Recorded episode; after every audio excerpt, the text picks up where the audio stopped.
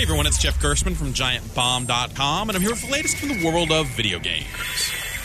One more important piece of information about our begoggled future was released this week as Oculus set the price and availability for its upcoming virtual reality headset, the Oculus Rift. The package will include the headset, a necessary sensor, a remote control for basic navigation, two games, and an Xbox One controller for gaming. The whole thing hooks up to a PC, a solidly upgraded PC, in fact, not your cousin's busted old e machine.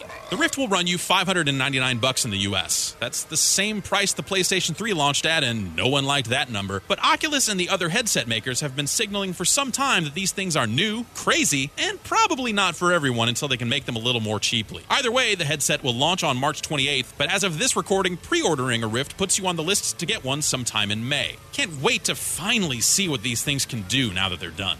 For more news and reviews from the world of video games, find me at giantbomb.com.